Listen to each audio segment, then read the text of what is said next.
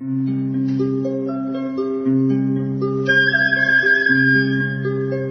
رادیو کودکان دنیا خوش آمدید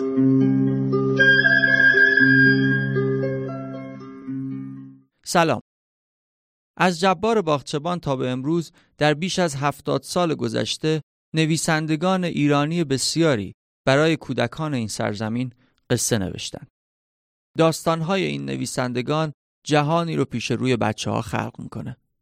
چه اونها به این جهان آگاه باشن و چه تصادفی در خلال آثارشون خلق شده باشه. در رادیو کودکان دنیا از نویسندگان شناخته شده ادبیات کودک ایران پرسیدم چرا برای کودکان می نویسید و دلتون می‌خواد از خلال آثارتون چه جهانی رو برای اونها خلق کنید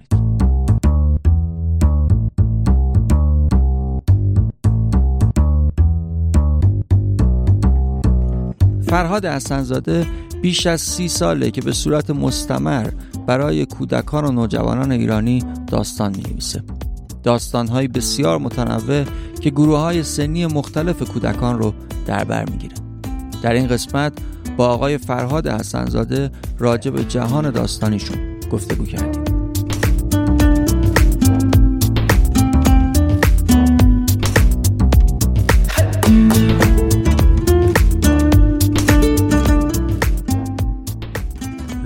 در پاسخ به این پرسشتون باید بگم که دنیای نویسندگی دنیای عجیب و پیچیده ایه بعضی پرسش ها پاسخ دقیقی واقعا ندارن. وقتی بخوای به دنبال علت بگردی شاید حرف زیادی هم برای گفتن پیدا نکنی.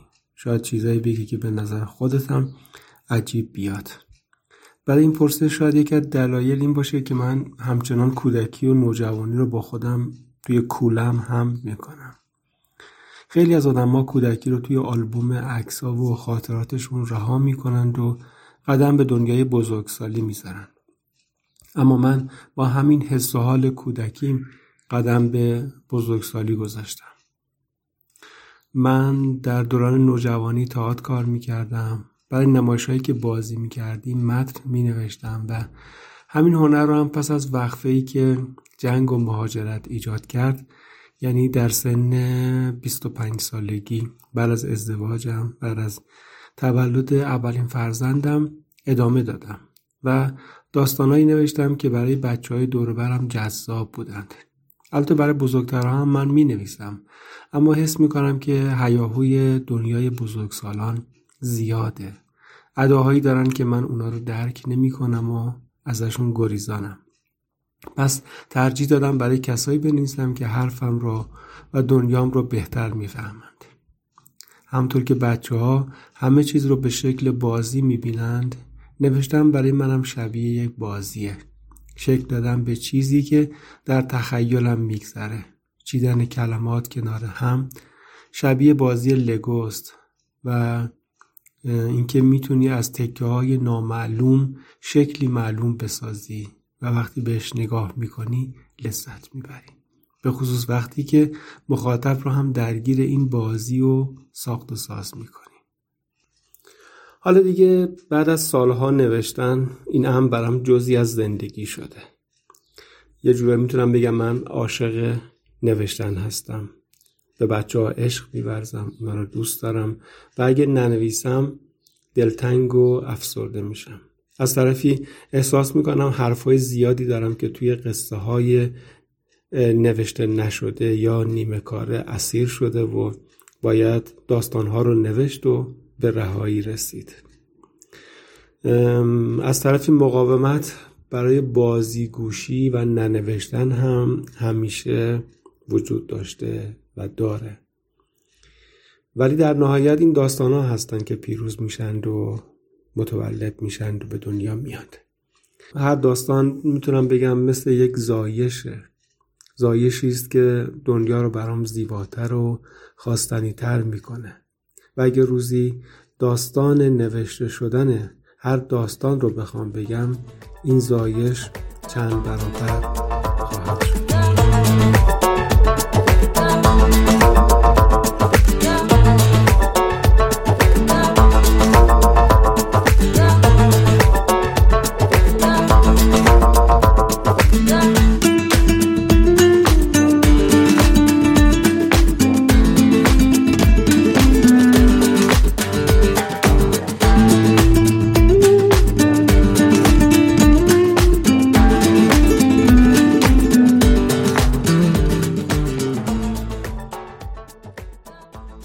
مرتبه اول سرگرمشون کنم و به بازی دعوتشون کنم. اگر بتونم اینطوری اعتماد اونا رو جلب کنم بعد می‌تونم حرفای عمیقتری بزنم. می‌تونم اونا رو به تجربه جدیدی فرا بخونم به سفری ببرم که تا به حال نرفتن یا رفتن ولی به اصل ماجرا نزدیک نشدن. با شخصیت های آشنا کنم که دوست داشته باشن خودشون رو جای اون قرار بدند. با شاد بشن بترسن خطر کنن و خب البته بعضی وقتا ممکنه که گریه کنن با شخصیت داستان.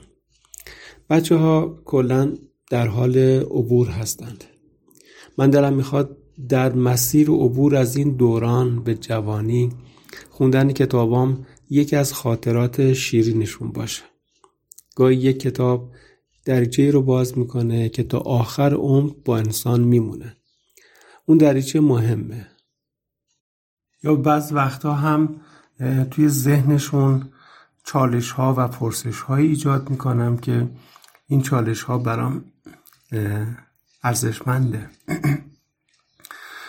خب البته گاهی هم پیام های داستان ها مستقیم میشه. مثل قصه که به قصد آگاهی و شناخت مهارت های زندگی نوشته میشند که این هم لازمه در پوششی از ماجرا و تنز و هیجان ارائه بشه.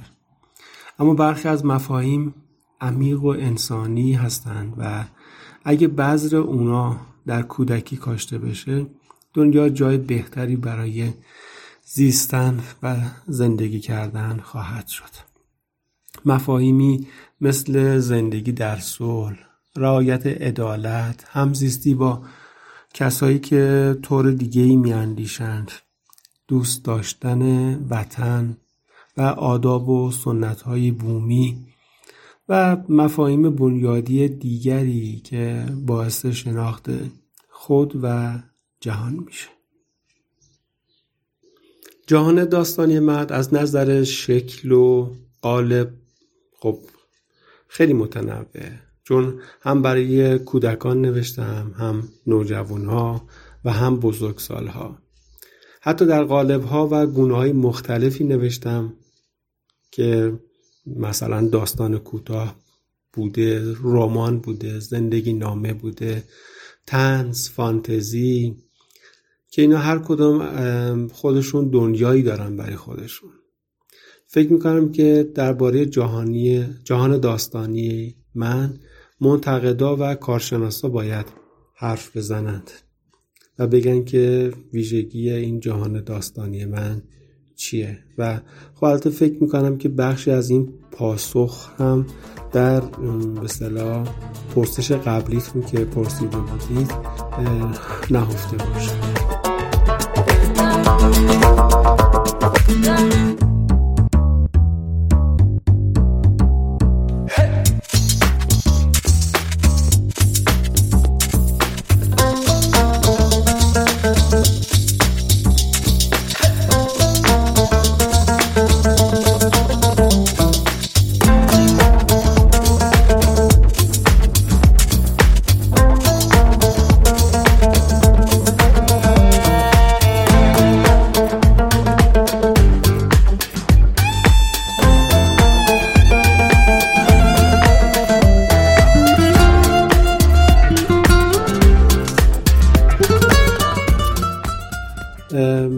بردن از نویسنده های خاص خب البته دشواره. هر کدام از نویسندگان ما آثار درخشانی داشتند و در کنارش آثار خوب و متوسط هم داشتند. اما خب مثلا سمد بهرنگی از نویسندگانی بوده که از دوران کودکی و نوجوانی من آثارش رو خوندم. شاید می‌تونم بگم که بخشی از ذهنیت من رو آثار ایشون شکل داده. همینطور علی اشرف درویشیان. و در دوره های بعد داستان از فریدون اموزاده خلیلی خسرو باباخانی محمد رضا بایرامی محمد هادی محمدی سوسن تاقدیس اینا یه جورایی راه رو نشونم دادن و منو آشناتر کردن با هیته داستان کودک و نوجوان و امروزم داستانهای مثلا آرمان آریان حمید رضا شاهابادی، مهدی رجبی، جمشید خانیان، سیامک گرشیری و دیگرانی که خب حالا زیاد مجال نام بردنشون نیست با رویکردهای تازی داستان نویسی سعی کردن به دنیای بچه ها راه پیدا کنند. در آثار دوستان دیگه نویسندم هم گاهی جان مایه هایی بوده که عمیقا دوستشون داشتم و گاهی هم از نقص کارشون درس گرفتم اما از بودی دیگه می‌تونم بگم که گاهی از ادبیات بزرگسال تاثیر گرفتم و اون رو از فیلتر خودم عبور دادم و به دنیای بچه ها آوردم. مثلا از آثار احمد محمود در زمینه بومی نویسی الهام گرفتم ایده گرفتم و تاثیر گرفتم